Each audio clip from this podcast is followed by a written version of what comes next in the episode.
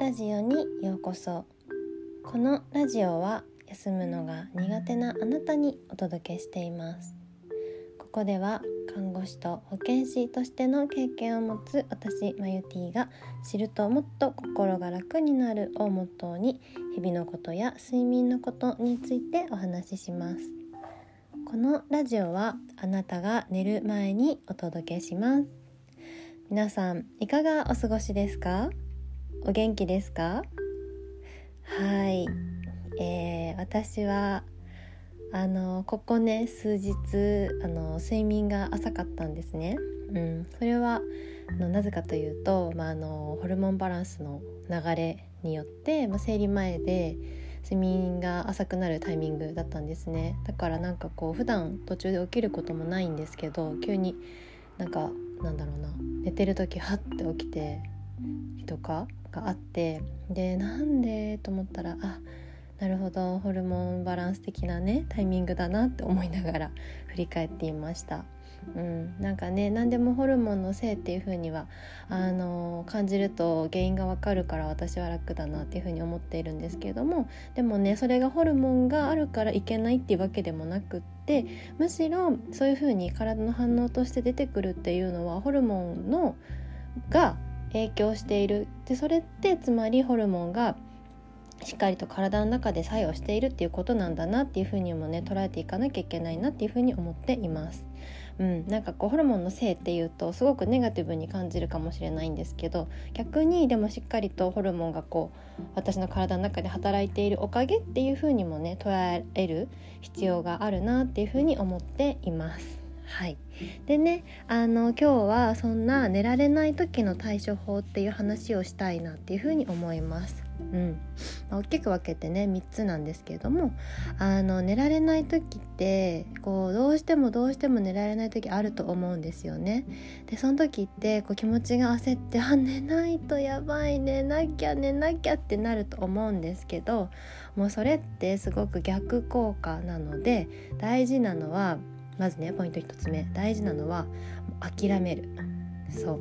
ちょっと寝なきゃっていうのを諦めてください。一回。うん、で一回その寝なきゃっていうこう負のループから離れてであのポイント2ねがこうベッドから離れる。そうもうずっとねベッドの中にいて寝なきゃ寝なきゃ寝なきゃと思うともう絶対寝れないんであの一回ちょっとこうリセットしようっていう気持ちでベッドから離れてもらいたいなと思います。うん、でこう気分転換じゃないけど一回寝なきゃのループから離れてもらってでそこでね携帯とか見ちゃうとやっぱり脳も刺激されてあ昼なんですか？みたいな感じにね脳がなってしまって起きてしまうのでそこはあの一回こう諦めてベッドから離れたらなんかねこう紙にね文字書いたりこう気持ち的なことを書いたりとか、まあ、本を読んだりするのがおすすめです。でその読む本としてもなんかすごくあの新しい小説的なものとかではなくってこう読んだことのない本